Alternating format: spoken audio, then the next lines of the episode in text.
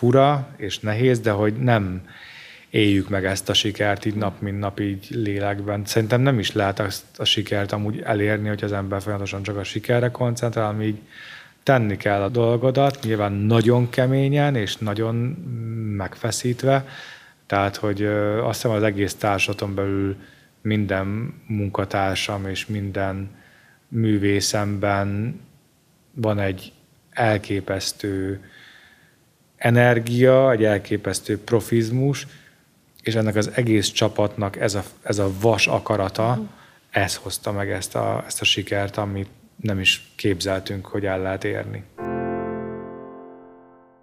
Gyerekkori élmények a fővárosi nagycirkuszból, táncos ifjúkor, majd egyetemi évek rendező koreográfus szakon egy olyan művész életének nagyobb mérföldköveit próbáltam jellemezni, aki a magyar kultúra egy teljesen új művészeti irányzatát megteremtő személyeként ismerszik, és aki mai vendégem Húzó név című sorozatunkból, ő Vági Bence. Köszöntelek itt közöttünk. Szia. A sorozatunkat már sokan ismerik a közönségünkből, és neked is említettem, hogy hogy épül fel a mai sorozatunk. Így kérlek, húz ki az első kis cetlinket, posztitünket, hogy mely a te első mérföldköved. Hova kalandozunk az életben? Így van. Na ja, kalandozzunk. Ojaj, több is jön egyszerre. Szírtes Edina Mókus, ez jó, mert pont a napokban volt a fejemben, hogy őt fel is kéne már hívni, hogy mi történt vele nyáron. Mókus egy elképesztő személy, Őt nyilván jól ismeri a közönség, hiszen önálló alkotóként, eh, énekes zeneszerzőként is ismerhetjük. Ő a Reszilkel életében kimondottan zeneszerzőként eh, van jelen, és az utóbbi darabjainknak szerezte zenét. Ugye itt megjelent nagyon komolyan a, a Mylandben, mint zeneszerző, ahol egy ukrán népzenei vonalat eh, fogalmazott bele egy ilyen világzenei hangzásba. Aztán következett a, a Solus Amor, ugye, ami jelen pillanatban is itt a műpában, a Fesztivál Színházban látható mű, illetve egy egészen különleges darabot szerzett számunkra az IMA, ami meg egy immerzív színházi élmény volt, ami a műpa előtt egy installációs sátorban volt látható. Mókus egy elképesztő módon képes arra, hogy az érzelmeket, amik bennünk vannak, azokat előhívja, vagy azokat a közlendőket, amiket egy darabon keresztül szeretnék eljutatni a, a közönség felé, azoknak a zeneiségét képes úgy megfogalmazni, hogy szinte erősebben hat a zene, mint a, a szavak, és így közösen egybeforva a mozgással a zene egy olyan bombasztikus hatást gyakorol, ami azt gondolom, hogy nagyon komoly része annak a világ sikernek, ahova a Reszilkel eljutott. És a köztetek lévő munkafolyamatot hogy kell elképzelni? Egy teljes képet kap már arról, hogy mi a te elképzelésed, vagy csak egy kis falatot a te elképzelésedben? Nem, mókussal igazából az egy sokkal komolyabb folyamat, mert a darab megszületésekor mi már elég korán el szoktunk kezdeni beszélgetni, és mindkét alkotó, gondolkodó művész sokat illeszgetjük azokat a mozaikokat, hogy hogyan és miről is kéne, hogy szóljon a darab, vagy hogy igazából nem is, hogy miről szóljon, hanem a megadott téma, ami bennem megszületik, hogy annak a kifejezésre való juttatása az hogyan, hogyan lehetséges, hogyan lehet minél jobban megközelíteni a közönséget, a közönség lelkét, a közönség szívét, azt hiszem, hogy abban hasonlítunk nagyon egymásra, hogy fontos törekvésünk az, hogy valójában az az üzenet, amit megfogalmazunk, az ténylegesen eljusson a nézőhöz, tehát, hogy ne, nem pörögjünk abba a panírba, hogy nekünk van egy gondolatunk, ami, ami, ami, ami minket nagyon foglalkoztat, de igazából a kutyát nem érdekel, hanem, hanem nagyon fontos, hogy hogyan lehet tényleg elmondani úgy egy történetet, hogy az,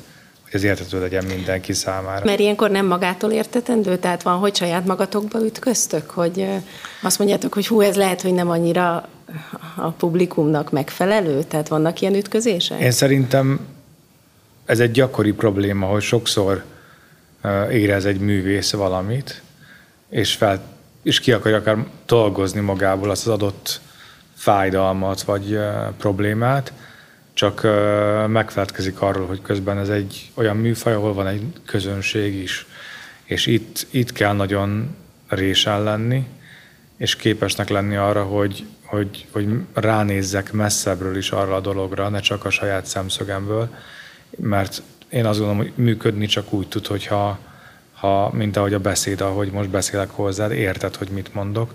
Ha, ha úgy fejezném ki magam, hogy az érthetetlen lenne, akkor, akkor tulajdonképpen egy nagyon egyoldalú beszélgetés lenne itt végig. És nálad ez a tanulási folyamat, hogy mi, mire van szüksége a publikumnak, az hogy néz ki? Te beülsz a közönség soraiba, kikéred a véleményüket, tehát hogy tudsz teljesen azonosulni a közönségeddel? Mm. Hát ez már ugye a megelőző folyamatban, az alkotási folyamat minden percében beszélgetünk arról, hogy vajon ez így eljut-e, vajon ez így érthető-e, hiszen azért sokkal nehezebb, mert ugye itt nincsenek szavak, nincs verbalitás, ugye megmarad a, a tánc, a cirkuszművészet, a zene, a vizuális színház, és ezeknek az egyvelege egy ilyen versszerű mechanikával kommunikál a nézőkkel. Nem is cél, hogy nagyon szájba rágjunk minden mondandót, minden pillanatot, sokkal fontosabb, hogy az adott ember, aki megérkezik a saját gondolataival, a saját emlékeivel, hogy ő abból az adott mondjuk így, hogy egy festményből, egy ilyen mozgó festményből képes legyen összepárosítani a lelkének történéseit. Általában azért ezeket a történések, amikor mondjuk kritikákat olvasunk, vagy hallunk véleményeket, vagy nézői leveleket kapunk, akkor amúgy megdöbbentő, hogy mennyire rímmel arra, amit mi kifejezni szerettünk volna. Akkor át tudjátok adni annak a történetét, cselekményét a ti előadásotoknak, és nem, nem feltétlenül a, a közönségnek a fantáziájára hagyjátok a, a cselekményt. Igen, azt hiszem, hogy ez egy olyan, mintha egy irányított meditáció lenne. Az imánál nagyon sok esetben ez jött vissza az emberek reakcióiból, hogy, hogy igen, az imában próbáltunk megfogalmazni egy, egy olyan imádságot, ami szabad, ami nem kötődik semmilyen valláshoz, ami, ami arról szól, hogy te jössz, mész, nyüzsög a kis életed, és egyszer csak betérsz egy olyan térben, ahol, ahol csend van, ahol képes vagy megfogalmazni magad számára egy gondolatot, ezt egy imaszalag formájában egy ilyen lebegő szélfújta installációra felköthetted, és akkor utána beléptél egy olyan térbe, ami tulajdonképpen a végtelent szimbolizálta, és, és ott, ott volt egy, egy művész, egy levegős artista, táncművész, aki elvitt téged egy, egy, egyfajta találkozásra önmagaddal. De az, hogy te önmagadból éppen mivel, vagy kivel, vagy mivel akartál a legbenső érzéseidből találkozni, az, az rád volt bízva. De az a katarzis, ami, amivel kijöttek az előadásra a nézők, és mondjuk ugye a nézőknek a 20%-a az volt, hogy, hogy megölelte az előadó művészt általában könnyek között tényleg átszakítva, talán olyan határokat, ahova nem gondolta, hogy képes önmagában eljutni.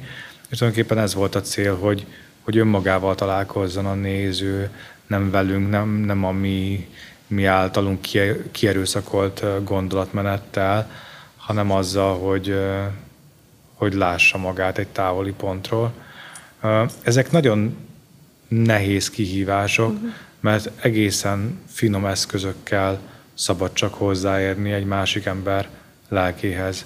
Erőszakosan szerintem ezt nem szabad.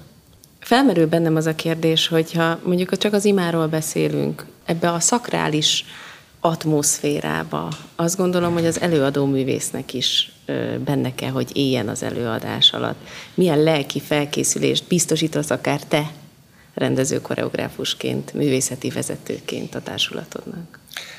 Érdekes volt, mert amikor az artistákkal beszélgettünk, és ugye nyilván mindenki azt gondolná, hogy hú, 37 percig fenn lenni a levegőbe, az, az egy brutális erőfeszítés, és mégis mindig az volt a válasz, hogy valójában nem a fizikális megterhelés volt a legnehezebb számukra, hanem maga ebbe a folyamatba a bennelevés, mert ők pontosan tudták, hogy, hogy a mozdulataikkal, a kifejezéseikkel milyen gondolatokat, milyen energiákat szabadítanak fel, és abba a szinte neutrális térbe invitálták be egy rituson keresztül az embereket erre a mondjuk így űrutazás, vagy teljesen egy lélekutazásba, és ebben a benne maradás, a folyamatos benne levés, a sokkal jobban kimerítette őket szellemileg, lelkileg, mint az, hogy mondjuk remegett a kezed, mert elfáradt, hogy 37 percig dolgozott a levegőben. Um, hát nagyon egyszerű, persze nem ilyen egyszerű a válasz, de hogy, hogy alapvetően rengeteg beszélgetés, meg hallgatás, tehát hogy meghallgatni őt, hogy ő mivel, mivel küzd, és, és, és nagyon apró gondolatok, szavak lendítik, vagy segítik őket át bizonyos nehézségeken, amiket nem értenek előadó művészként, és néha akár olyan érdekes dolgok is történtek, hogy akár egy, egy, egy, egy fájdalom motívum is képes arra ráébreszteni az előadó művészt, hogy, hogy, hogy mit jelent mondjuk a szenvedés. Hm. És akkor ez így, így összekapcsolódik, és sokkal jobban kifejezésre tudja hozni mondjuk azt a, a fájdalmi részét mondjuk egy, egy uh, szenvedésnek, amiben nyilván minden, mindannyian benne élünk, hiszen egy fajta visszacsatolás, most hogy ez szenvedés, az lehet, hogy erős kifejezés néhány embernek, de nyilván egy szenvedésen keresztül tanulunk mindig meg egy adott helyzetből jobbá válni. Érdekes, hogy így az elmondásod alapján azért ebből egy dupla előadást eljátszani eléggé súlykos tud lenni. Nem játszottak azért, szerencsére igen, duplát, nem engedtem. Egy regenerálódni kell egy ilyen igen, előadás után. Öt szereposztásban játszották, és Azt csak felváltva már mert hát ebből igen. szerintem napi egy az, az bőven elég. Kicsit elkanyarodtunk Szirtese Dinamókustól. Három művészeti ágazatot is képviseltek egy előadásban. A zene mit ad még mint negyedik művészeti ágazat? Hát nyilván a zene az a leguniverzálisabb műfaj, ami az egésznek a hangja, hiszen ugye a, a mozdulat önmagában nagyon kifejező és nagyon szép, de, de valahogy a zene az képes egy mozdulatot megnyújtani a térben. Ugye amikor látunk egy, akár egy balettáncos, vagy legyen ez most artista művész, teljesen mindegy, hogy milyen előadó művész, aki mozgással fejezi ki magát, Ja, csak hogyha jót példát veszünk, akkor felugrik egy balettművész a levegőbe, és pont úgy ugrik fel, hogy a zene megtámasztja, akkor, akkor az, az, az megnyújtja a pillanatot, kifejezi a pillanatot. Um, régen, amikor Jeszenszkendrénél uh, balettet tanultunk, akkor ugye voltak zongora kísérők, és ugye tényleg néha lehetett érezni, hogy volt olyan kísérő, aki a, a tánc alá tette uh-huh. a zenét, és egyszerűen megtámasztotta, megtámogatta azokat a mozdulatokat, amiket mi, amiket mi um, eltáncoltunk. Szóval, hogy, hogy, hogy, hogy a zenének tényleg van egy struktúrája, amiben jelen van az érzelmek felerősítése, a mozdulatoknak a, a megnyújtása, a mozdulatoknak az érzelemmel való feltöltése. Szinte a zene szerintem ilyen szempontból megmagyarázhatatlan, hiszen ugye nap mint nap egy zene, akár egy rádióból, vagy csak meghallva egy koncerten, mindig más érzelmeket csal elő belőlünk. Most, hogy így a múltba kicsit visszatekintettél, és amikor táncot tanultál, és említetted, hogy akkor repetítúr abszolút alátok dolgozott. Nem gondolkoztál abban olyan előadásokban, vagy volt-e olyan előadásotok, ahol élő zenekar kíséretében játszottatok? De az első három előadásunknál ez mind jelen volt végig. Ugye Sárik Péter zongoraművész és zeneszerző szerezte a, a cirkusz éjszakában a Mesztelen Bócok Párizsi élnek a zenét, és ugye mind három előadásban Péter ott ült és élőben zongorázott. A Párizsi ugye egy kisebb jazz zenekar ült ott, ugye öt, öt fővel, Úgyhogy ott, ott abszolút megszületett ez a, ez a gondolatiság, tehát hogy, hogy Péter tényleg, amikor a trapézon nézte a cirkusz az éjszakában a három trapézos lányt, akkor, akkor, akkor milliméterenként helyezte a, a zenét e, alájuk, föléjük, köréjük, és annak megint volt egy egészen más e, varázsa, mint annak, amikor nyilván felvételről szól egy zene. Igen, megvan a nehézsége és a könnyebbsége is talán az élő, meg Igen, a nem élő. de a szépsége az, az páratlan. Igen. Kimerítettük azt gondolom a zene fogalmát a ti társulatotokba, úgyhogy húzzunk egy, egy újabb kártyát.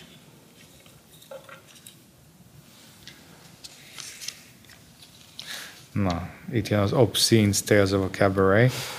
Um, ez gyakorlatilag egy, hát egy 20 éves visszarepülés az időben, amikor én a táncművészeti akadémiába jártam Angliában, és megszállottja voltam a magyar kabarék és varieték világával, ennek a kutatásával.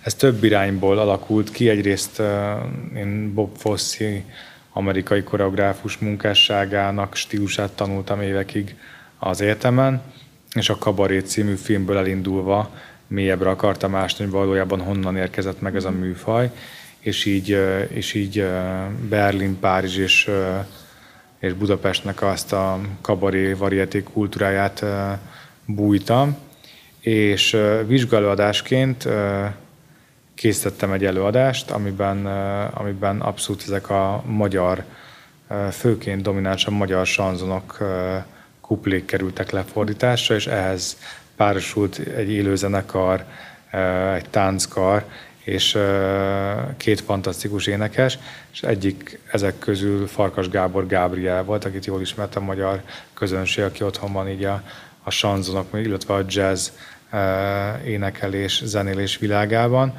És tulajdonképpen kigyűjtöttük ezeket a magyar kuplékat, sanzonokat, és ezekből építettünk egy olyan előadást, ahol egy koncertszerű előadásban tánccal kísérve megjelentettük ezt a világot, ahol a közönség a színpadon ült, és teljesen bevonult ebbe, ebbe a de ő ilyen interaktíva, vagy nem volt interaktív? Hát az interaktív az az volt, hogy tulajdonképpen azok az asztalok, amik, amik szerepeltek a, az előadásban az, azon táncoltak a táncosok is, meg egy hatalmas bárpulton, valójában azért igen, így bele, bele, bele volt komponálva a közönség az előadásba. Azt gondolom, hogy mindenképpen ez a, ez a darab összekapcsolódik a később megálmodott Párizs éjjel című előadásunkkal, ami itt a MIPA Fesztivál színházában volt látható, átléptek a, a, a nézőközönség területére, és így összekapcsolódott már a, a nézőtér és a, a, a színpad. Itt is hasonlóképpen a, ez, a, ez a korszak elevenedett meg, csak itt egy nagyon fontos inspirációként megjelent Brassai, Halász Gyula, akinek a fényképei ugye a párizsi varieték kabarék megjelenítését rögzítették. Ez egy dokumentum, ami, egy olyan dokumentum, ami, ami egészen különleges, hiszen senki nem volt képes abban az időszakban arra, hogy rögzítse az éjszakai felvételeket egy ilyen gyors üzemmóddal, és a Brassai kidolgozta ezt a technikát, és valójában a kor paparazziaként behatolt ezekbe a bordéházakba, varietékbe, éjszakai ópium barlangokba, tehát nagyon-nagyon uh, izgalmas, uh, izgató helyekre, és ott Lencse végre kapta ezeket a különleges figurákat, és ma ezek a fényképek tulajdonképpen arra képesek, hogy, hogy visszaidézzék ezt a kort, és valójában senki nem csinált rajta kívül ilyen, ilyen, ilyen mennyiségű fényképet, úgyhogy az egész ez egy ilyen kordokumentum lett, és a Brassai le is írta, hogy mi történik ezeken a fényképeken, úgyhogy mi visszaidéztük ezt a, ezeket az írásokat, ezeket a fényképeket, és ebből Érdekes. építettük vissza a Párizsi éjjel című előadásunkat. És ennek még a jelensége nem volt meg a, a vizsga előadásodban ezek szerint? Nem, de, de egyértelmű az én lelkemben, uh-huh. hogy, hogy a két előadás összekapcsolódik, uh-huh. tehát tényleg ez egy ilyen... És a cirkusznak a jelensége, tehát a műfaja már úgy, úgy gyökeredzett, vagy még azért A nem? cirkusz is ott volt bennem, az, az Obscenes-nél ott több olyan, olyan olyan dal is felcsendült, mint például a Tanulj meg fiacskám komédiázni, amit, amit egész különleges. hát nem, nem, nem, volt akkor hatalmas büdzsénk, hogy akkor itt nem tudom hány emberrel dolgozzunk, és közösen Gabriellel műfordítottuk a, a, a magyar dalokat angolra, és próbáltuk kidolgozni, hogy hogyan lehetne ezeket úgy megmutatni egy, egy, egy angol közönségnek, hogy értsék, hogy mi jelenik meg ebben. De azt gondolom, hogy ebből az adásból több minden gyökerezik, mert ugye a Tanulj meg fiacskám komédiázni például megjelent újra a Mesztelen Bohóz című adásunkban, ahol Egyet Brigitta színművésznő eh, adta ezeket elő, és ugye mivel a Mesztelen Bohóc rengeteg országban lépett fel, így ez a dal el, elhangzott héberül, lengyelül, hollandul, angolul, hm. németül, tehát sok nyelven, sok nyelvre és milyen volt a befogadása egyébként? Tehát ma erre a vizsgálóadásra is kíváncsi vagyok, hogy az angol közönség hogy fogadta a magyar sanzonok, angolra fordítását nyilvánvalóan, de magyar sanzonokat? Hát, én azt gondolom, hogy az előadás nagyon jól sikerült, ez egy uh-huh. vizsgálóadás volt, és akkor egy, egy kis, egy ilyen trafkuszerű színházba adtuk elő Liverpoolban, és annyira jól sikerült ez a vizsgálódás, hogy a következő évadra az a színház, ahol eladtuk, az meg rendelte a darabot, meg, meg, megvásárolta, hogyha szabad ilyen csúnyán fogalmazni, és akkor így a következő évadban is előadtuk újra ezt az előadást, ugye ez egy jó, jól, sikerült, jól sikerült vizsgálódás volt, és így azt gondolom, hogy igen, abszolút átjött ez a, ez a, ez a kor a, a nézők számára, és igen, valójában hagyott lenyomatokat, amik a későbbi darabjaimban ilyen morzsaként újra megjelentek. Akkor picit tovább is mennék, talán posztitek közül nincs is a, ez a része az életednek, hogy megtörtént ez a vizsgaelőadásod, ahol alapvetően az elmondásod szerint csak gyökereiben volt a cirkusz, de alapvetően még táncelőadás. Mikor érett meg benned az a gondolat, hogy a cirkusz műfaját bevond a te életedbe? Mm, ilyen határozott ez egy pillanat szinte nem is volt, azt gondolnám. Nagyon tetszett maga a cirkusz műfaj mindig is. Én magam is, amikor táncoltam, akkor nagyon szerettem különböző eszközökkel, tárgyakkal, szinte duettet táncolva együtt dolgozni, ugye ami a cirkuszban maga a rekvizit, a rekvizitum az az eszköz, amivel az artista dolgozik, még egy trapéz, vagy egy handstandpálca, vagy bármi mást is mondhatnék. És valójában az Edinburghban volt szerintem az első ilyen nagyobb felismerés, az Edinburghi Fringe Fesztiválon voltam, egy Skót körúton voltunk, utaztunk, és amikor megérkeztünk Edinburghba, akkor ott voltunk ezen a hatalmas fesztiválon, és rengeteg előadást láttam, és ezek közül elég sok olyan előadás volt, ami ezt az új cirkusz műfajt. De ez még nem az a fesztivál volt, amikor megnyerték. Nem, nem, nem Jó, akkor, még nem, akkor még álmomban, álmomban se gondoltam volna, hogy valaha meg fogunk jelenni ezen De a fesztiválon. De térni, igen. És akkor, és akkor sok ilyen előadást néztem, amiben a tánc, az élőzen, a, a cirkuszművészet megjelent, és valahogy akkor így, mint hogyha felkapcsoltak volna egy villanyt, akkor azt hiszem, hogy ne ez az, hogy, uh-huh. hogy ebben minden megvan, amit én nagyon szeretek és akkor még így nevén se tudtam nevezni, hogy ja, ez az új cirkusz. Bocsánat, ne feled szabad, hogy a közönségünk számára egy kicsit az új cirkusznak a fogalmáról mesélj.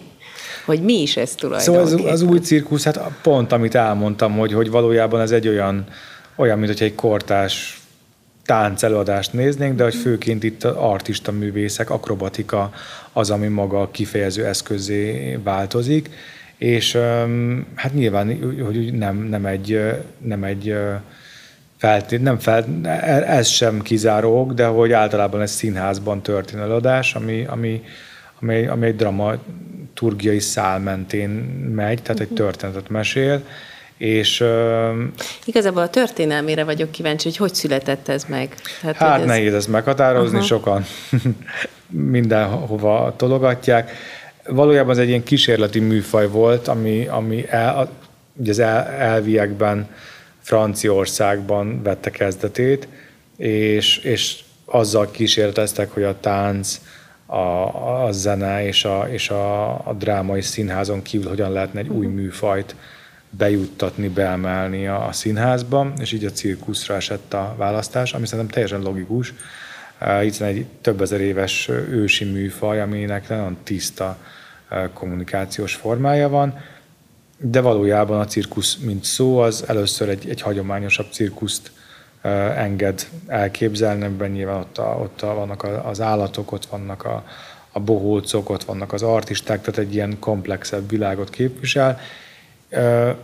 De valójában az új cirkuszba is nyilván az állatokat kivéve, de, de ugyanezek az ősi erők mennek keresztül, ugye ott van a, a humor, a komikum, tehát hogy, hogy, hogy ezek mind alapvetően teljesen szertágaztak, az, a, akár a cirkuszból is lehet ezeket elvezetni, ezeket a szálakat, hogy hogy jelenik meg egy, egy bóc karakter nyilván kimondhatatlan számú drámában létezik. a olyan karakter, amelyik a, a, a bohócra utal vissza, a bohóc ősi karakterére, vagy, a, vagy, a, vagy a, az utcaművészet, a komedi, komedia dell'arte-nak a, a, a gyökereihez vezet minket vissza. Szóval a cirkusz azért tényleg egy ilyen ősi valami, um, és az új cirkuszban ugyanúgy ott vannak a gyökerei, csak itt egy szín, színházban, egy színpadon nézzük azt, ami, ami, ami, ami megtörtént akár a cirkuszban is. És mi a tapasztalatod a közönség összetételével kapcsolatosan, így az idő alatt valahogy kezd kialakulni az új cirkusz fogalma? Tehát, hogy inkább cirkusz látogatott közönség látogatja az ilyen előadásokat, vagy inkább a táncelőadásokat preferáló emberek, vagy teljesen, vagy az új vonalra uh-huh. nyitott hát, emberek? Hát ugye azért itt alapvetően már több ezer előadás az elmúlt tíz évben lement a műpában, úgyhogy mindenképpen a műpa közönsége van jelen az előadásainkon, de ami, ami az elején mindenképpen kiderült, hogy nagyon sok új néző érkezett meg a műpába, tehát olyan emberek is ellátogattak a műpába az előadásainkra, akik előtte nem feltétlenül jártak a műpába, lehet, hogy nem, nem ismerték még ezt az intézményt, és egy olyan műfajt kerestek, ami, amihez könnyebb hozzá kapcsolódni. Ez szerintem amúgy nem igaz, mert minden műfajhoz hozzá lehet kapcsolni, csak lehet, hogy egy picit féltek attól, hogy hozzá kapcsolódjanak mondjuk egy komoly zenei élményhez. De, de azt hiszem, hogy ma már kialakult egy olyan közönségbázis a Reszirkel számára a, az egész országban, és nyilván főleg Budapesten, ami, ami, ami számunkra nagy öröm és félelmetes is egyben, hogy, hogy akár mint az imánál száz előadást lejátszhattunk tízzer néző előtt, kevesebb, mint két hónap lefolyása alatt. Ez egy elképesztő ajándék, vagy az, hogy nincsen, nincsen gyakorlatilag jegy egy eladásunkra se, tehát amint kikerülnek a jegyek, azonnal el, elviszik a nézők. De én, én amikor nagyon sok eladáson itt vagyok, szinte 80%-ban az összes eladásunkon jelen vagyok, és figyelem ezt is többek között. Én azt látom, hogy, hogy, hogy, hogy a szépsége pont a közönség összetételének van, mert egyszerre jelen vannak tényleg eh, mindenfajta féle emberek, külföldi nézők, eh, az a kicsit kultúrsznob közönség, eh, laikusok, akik még soha nem jártak itt, és, és olyan csend van az előadáson, pont egy kedves ismerősöm volt itt múltkor velem, aki még soha nem látott előadásunkat, és, és, és beült, és azt mondta, hogy, hogy, hogy, hogy, hogy olyan rég látott már olyan közönséget, aki, aki pattanásig feszülten, feszülten figyel, és ott van, és jelen van vég az előadáson, és, és az előadások vége általában tényleg egy ilyen katarzissal ér véget, ahol, én szoktam mondani, hogy ilyen rockkoncertszerűen felszabadulnak az emberek, és ezt nagyon jól látni, főleg Magyarországon, ahol általában egy kicsit zárkozottabb a közönség. És, és nem nál, nyitott. Igen, és nálunk mégis képesek felszabadulni. Amúgy ez nem volt így, hanem ez, ez, ez sok uh-huh. év alatt jutott el idáig, Külföldön sokkal uh, ismertebb, hogy, hogy igen, hogy, hogy egy állva ünnepelnek, és, és azonnal az érzelmeket kifejezésre hozzák de most már szerencsére Budapesten is ilyen a közönségünk, úgyhogy ez egy szép út volt. Ó, ezzel kapcsolatosan nagyon sok kérdés felmerült bennem, de kanyarodjunk, majd vissza fogunk térni a kérdéseimre. Kanyarodjunk vissza az Edinborói Fesztiválra, ugye az alapvető inspirációs forrásod az új cirkusszal kapcsolatosan. Tehát láttál egy előadást, itt tartottunk egészen pontosan, és akkor született meg benned, hogy na ez, ez a... Igen, hát sok előadást láttam, és akkor ez így, így, így meg, megszületett a fejemben. És ö, aztán ez egy ilyen, megint csak egy ilyen hosszabb út volt, hogy, ö, hogy, hogy láttam, hogy a Sziget Fesztiválon is mindig meghívtak utána már ilyen új cirkusztársatokat, és akkor ez egy nagyon egyszerű ötlet volt, hogy tök jó, hogy meghívnak egy csomó ilyen külföldi társatot, de hogy Magyarországon is van artista képző intézmény, a Baros Imre artista képző, és, és akkor így én elkezdtem ezt a csengőt nyomni, hogy hát miért nem csinálunk egy olyat, ami, amiben magyar artisták lépnek fel, hiszen tök ügyesek. És akkor ez így nem volt azért annyira könnyű, mint ahogy ezt most sokszor elmeséljük, de rövidre zárva a történetet, sok nyúzás után rá, rábírtam a szigetet arra, hogy ezt csináljuk meg közösen, és öm, akkor még Szép Ruzsna volt a, a Szigetnek a programigazgatója, és akkor így meg, megálmodtuk, hogy ez megtörténjen, és akkor így lett az első Reszirkel előadás, és maga az első előadás, aminek Reszirkel volt a címe, az a cirkusz újragondolása, az, az nőtte ki magát oda, hogy, hogy ma itt vagyunk, és itt ülünk, és valójában Magyarország legjelentősebb kultúr exportcikke, vagy legtöbbet játszott előadása a Reszirkel, ami, ami, ami a világ kulturális életében, mint magyar hungarikum azért elég masszívan jelen van. És szerényen nem említed meg, hogy a szigeten is igen nagy sikeretek voltak. Hát a szigeten igen. siker, a szigeten könnyű sikert sem, egy csomó igen. jókedvű fiatal, hát de aki... nem, nem feltétlenül ilyen magas, vagy ilyen szűk Igen, azért a sziget, a sziget, a sziget, a szigeten nem mérném azért a kultúrának a, a mienségét, mert ott azért könny, könnyebb a siker, de mondjuk amikor már összehasonlítjuk mondjuk egy New Yorki Brooklyn Academy of Music operatármével, ahol mondjuk a non eladásunk ment három teltházzal, ahol, ahol a legnagyobb művészek lépnek ma fel a világban, és a legjelentősebbek, akkor már úgy forrósodik a, a szívem körül az az érzés, hogy, hogy, hogy hú de jó, és ott ugye két kiváló művészével, a társatnak Illés Renátóval és Zsíros Gáborral együtt a Nonsus előadásunk volt látható, de azt gondolom, hogy nem csak New York, hanem rengeteg ország, rengeteg uh, város és rengeteg színházban hasonló érzésekkel és uh, élményekkel tértünk haza. Um, jó, de valahogy fura és nehéz, de hogy nem éljük meg ezt a sikert így nap, mint nap így lélekben. Szerintem nem is lehet azt a sikert amúgy elérni, hogy az ember folyamatosan csak a sikerre koncentrál, így tenni kell a dolgodat, nyilván nagyon keményen és nagyon megfeszítve, tehát, hogy azt hiszem az egész társadalom belül minden munkatársam és minden művészemben van egy elképesztő energia, egy elképesztő profizmus, és ennek az egész csapatnak ez a, ez a vas akarata, ez hozta meg ezt a, ezt a sikert, amit, amit amit nem is képzeltünk, hogy el lehet érni. Hát igen, ez egy érdekes kérdés, hogy talán azt tudná meghozni azt az eredményt, hogy megéljétek a sikert, hogy megálltok, de az meg nem, hogy egy picit megálltok és körülnéztek, és élvezitek a sikereteket, de az meg nem feltétlenül jó eredményt hoz, gondolom, ez benned így, így. Nem, amikor egy ilyen nehéz idő szak jön, aminek most is elébe nézünk, nyilván itt a háború, a, a gazdaság, én, én minden nap írok, és fogom a csapatomat, és asztalhoz ülünk, és, és tervezzük a következő eladást, és azon dolgozunk, hogy hogyan lehet más eszközökkel, olyan helyszínen, ahol mindenképpen tudunk találkozni a közönségünkkel.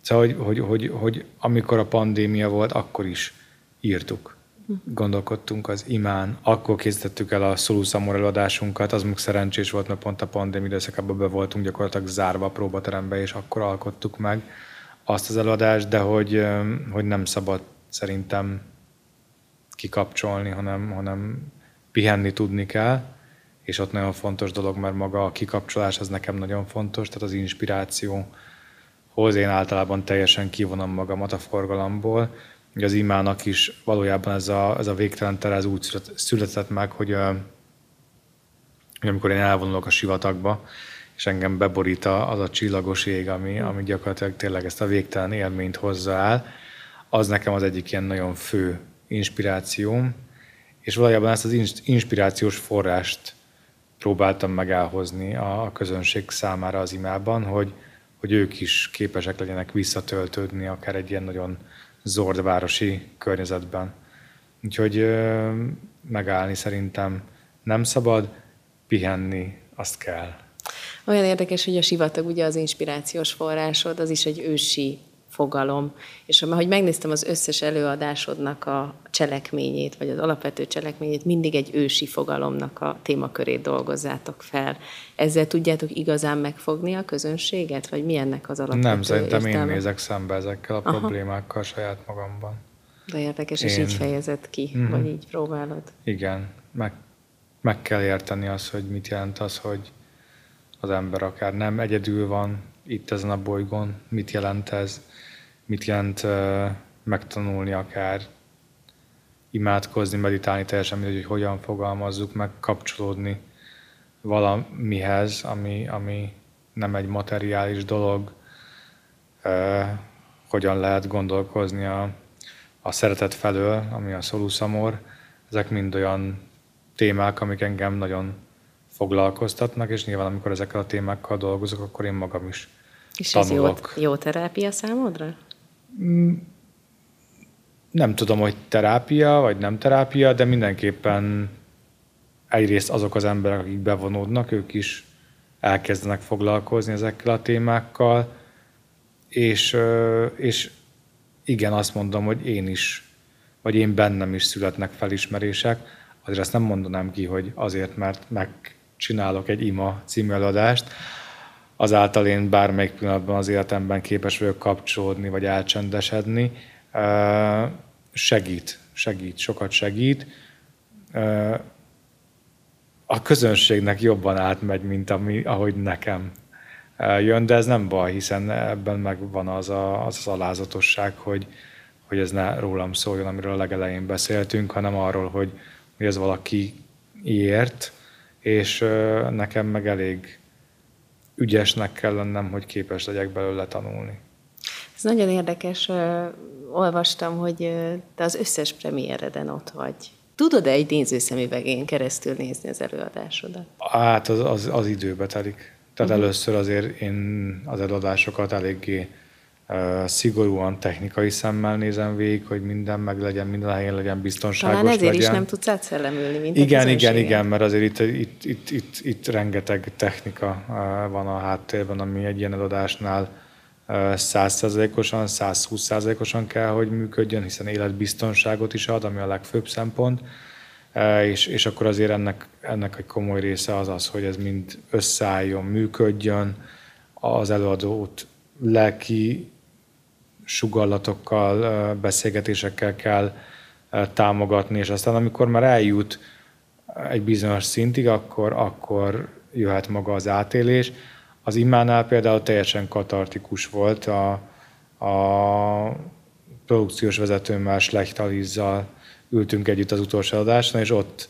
történt meg az, hogy így, hogy így átborultam az ölébe, és ez csak így felszakadt minden érzés, hmm. és akkor így ott, ott feküdtem így, így hosszú-hosszú ideig, és csak, csak, csak sírtam, és jött ki belőlem az a rengeteg érzés, meg, átélés, ami, a, ami az imát megszülte, és olyan fura volt, mert hosszú hetekig mondtam előtte, hogy, hogy én hogy mind látom, hogy a nézők zokognak, és úgy jönnek ki egy katarzis, és hogy bennem nem, nem, nem, nem, nem csavar el semmit, és csavart, az csavart, az csak, csak, csak vét, védtem addig az utolsó pillanatig az egész rendszert, hogy működjön, és az utolsó pillanatban éreztem át, hogy valójában hol vagyunk, mit jelent, és hogy ez mit, mit ad.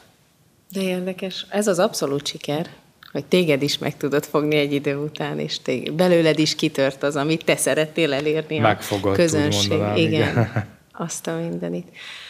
Hát sajnos tovább kell mennünk egy következő témakörre, úgyhogy húzzunk még egy kártyát. Próbáljuk meg. Hát ezt lehet nevesézni még ezt a témát, azt gondolom. Fővárosi De. nagy cirkusz. Hát ugye ez a gyermekkorod. Már ugye a felkonfomba kicsit elárultam. Igen, um, szerintem minden művész életében vannak ilyen meghatározó események, emlékek, akár ezek lehetnek hosszabb élmények, de lehetnek ezek akár csak rövid pillanatok is.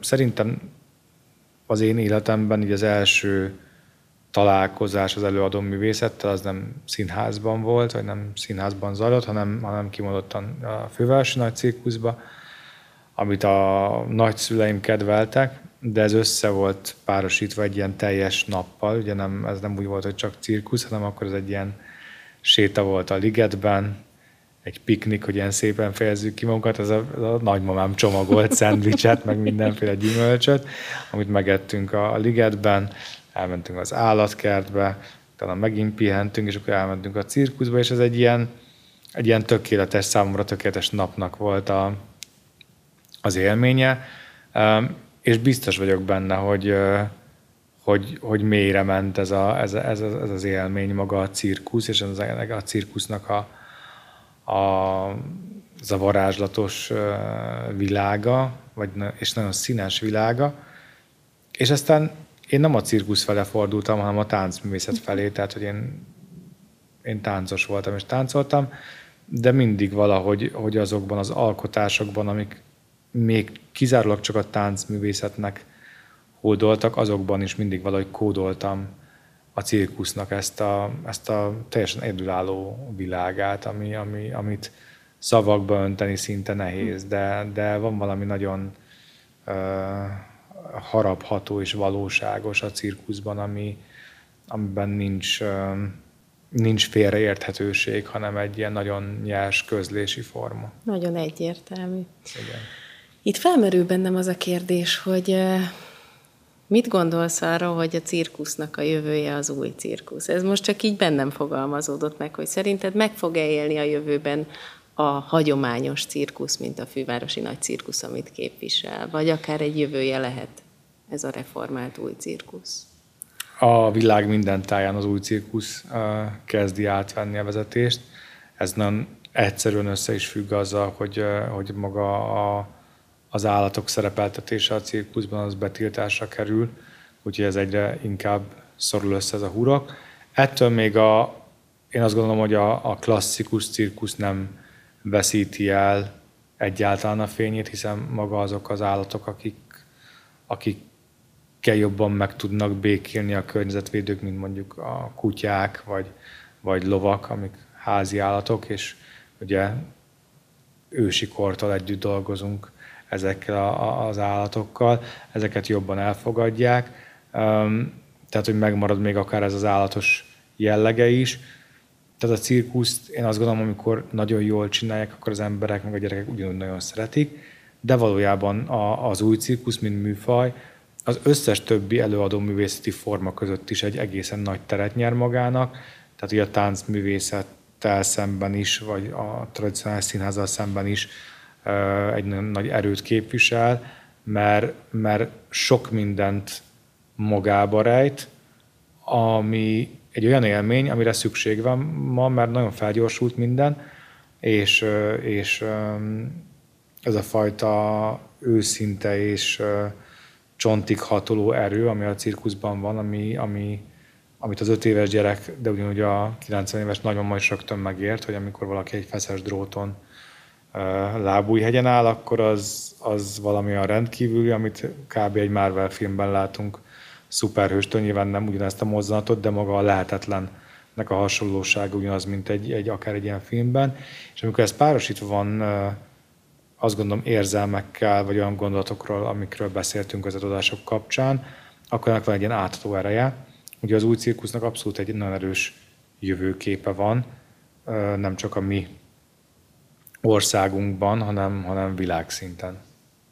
Igen, most ti mondtál egy kulcs szót, hogy azt gondolom, hogy mindenkit megfog maga a cirkusz, de az új cirkusz talán inkább a felnőtteket, a gyerekeket annyira nem lehet befogni. De erről mondjál egy... Igen, ez így de, van, be lehet fogni? Hát rengeteg, hát rengeteg, rengeteg gyereket hoznak az előadásainkra. Meg az olyan előadásainkra is hoznak gyerekeket, akikre kimondottan kiírjuk, hogy kérjük ne. ne Nagy az ima például az abszolút egy, azért nyilván egy felnőtt előadás, de meglepő, mert mi azt mondtuk, hogy ne, és közben az ö, beigazolta, hogy nem volt igazunk, mert volt olyan, hogy egy öt éves kislány, a Horváth Zita az Izi előadó művészünkhöz, kijött az imáról, megölelte az Zit, és azt mondta, hogy, hogy, hogy te egy angyal vagy, és én nagyon akarok lenni, mint te. Tehát egy öt éves kislánynak teljesen átjött ez a, ez a, ez a, ez a transzendális térben való kapcsolódás, és, és, ő, és ő nyilván ez az előadó művészhez kötődött, de néma csöndben ülték végig a gyerekek, de én minden adás előtt örjöngtem, hogy miért hoznak be még tíz gyereket, mert nem azért a gyerekek miatt, hanem boldog vagyok, amikor a Szlószamorra hozzák őket, csak az ima tényleg egy olyan adás volt, ahol, ahol, ahol, ahol abszolút a csend és az imádság jelenlétek átjött legyen, és azért volt olyan adás, ahol kicsit rosszalkodtak, de zömében teljes csendben voltak a gyerekek is az imán, úgyhogy hogy nem volt jogos a, a korhatár, de, de, de sok gyerek jön a, az előadásainkra, és az új cirkuszban kimondottan van nagyon sok olyan előadás külföldi társadalmak által, ami abszolút így ilyen család, tehát hogy nagyon nagy az olló, hogy, hogy, hogy, hogy nyisson. Az új cirkusz Magyarországra te hoztad be lényegében. Ennek az oktatását, ennek a továbbvitelében gondolkozol-e, hogy újabb generációt kinevelj ebben a stílusban? Igen, én azt gondolom, hogy az új cirkusz is egy ilyen organikusan fejlődő dolog. Én azt gondolom, hogy Magyarországon is már azért voltak kísérletek arra, hogy az új cirkusz megelevenedjen, de nyilván egy ilyen legitimizált formában, mint a Reszirkel egy nagy társatként létezett, ebben mi voltunk az elsők. És ugye a Reszirkel nem csak, hogy az új cirkuszt hozta be, hanem valójában világnézetben egy új műfajt teremtett, hiszen magát a táncot és a cirkuszt egyesítette a Cirque Dance-ban, ami, ami a védjegye a társulatnak, tehát világszinten minket úgy igyeznek, hogy az új cirkuszon belül is van egy, egy új műfaj, amit képviselünk, és azt gondolom, hogy ennek a Cirque Dance-nak a sikere az, ami, ami rávetette a reflektorfényt a, a társulatunkra. A képzés nagyon fontos. Most nem is olyan régen elindítottunk másfél évvel ezelőtt egy Master Studiót, egy Reszélkel Master Studiót, ahol már végzett vagy már nagyon tehetséges táncművészeket képzünk artistának, és artistákat táncművésznek. Ugye ez, ez, egy ilyen, ez egy ilyen felfényezés, hogy már ugye jól tehetséggel bíró uh-huh.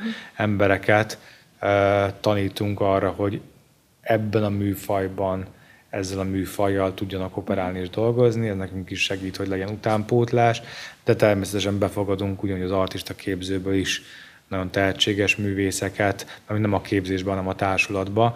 Tehát, hogy itt nálunk nagyon fontos, hogy egy artista művész vagy egy táncművész otthonosan tudjon mozogni mindkét műfajban. És uh, még egy érdekes kérdésem van, hogy mit tapasztalsz, hogy arti, tehát, hogy képzett artistáknak nehezebb a táncművészetet elsajátítani, vagy fordítva?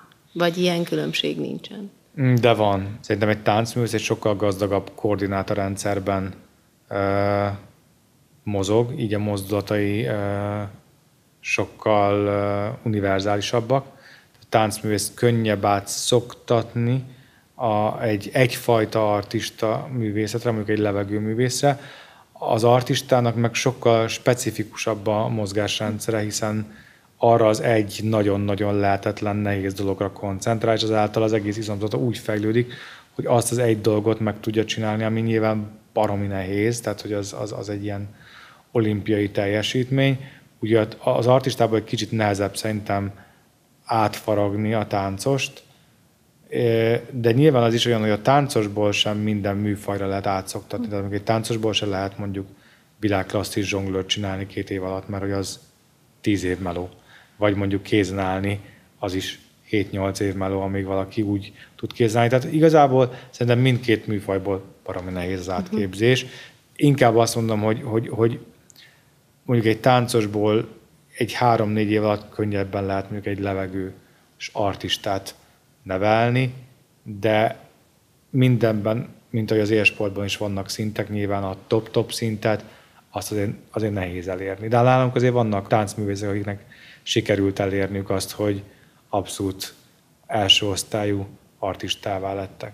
Záró akkordként most már tényleg utolsó kérdésem, hogyha már a saját művészeidről beszélsz, te, mint művészeti vezető, koreográfus, rendezője a Reszirkülnek, a titulusaid felett mit adsz a művészeid számára szerinted? Én azt gondolom, hogy én olyan vagyok, mint egy ilyen kőszikla a társad közepén, tehát hogy bennem van az, hogy, hogy borzasztóan megbízható vagyok, és hogy rám mindig lehet támaszkodni, és azt hiszem, hogy ez a legfontosabb, hogy legyen egy olyan, és hogy mindig legyen egy olyan, az, az, az, az, ez, nyilván ez a testi része a dolognak, hogy így, mármint a társulat testi része, hogy lehet mire építeni, hogy én ott vagyok és, és figyelek minden folyamatra, és nyilván ennek van egy szellemi része is, ami, amiben meg ö, olyan embereket szeretek magam körül, akik hajlandóak szellemileg is folyamatosan fejlődni és előrelépni, és, és örülök, hogyha tudok akár szellemi táplálék lenni azoknak az embereknek, akik, akik nálam, vagy akikkel együtt dolgozunk, és hogy folyamatosan legyen egy friss gondolat, egy új irány, amiben lehet hinni, amiben lehet fejlődni, ezért nem is cserélgetjük a művészeinket, hanem 7-8-10 éve dolgoznak velünk a, a munkatársaink is, a menedzsmentben is, mert azt gondolom, hogy a jó ismerettség és a jó barátságra lehet igazán alapozni azt, hogy, hogy megújítani, gondolkodni, bízni, és kimondani dolgokat, amik lehet, hogy egy idegen nál sokkal nehezebb lenne. És ez meg is látszik a sikeretekben, ez az összefogott társulat. Nagyon szépen köszönöm. Köszönöm.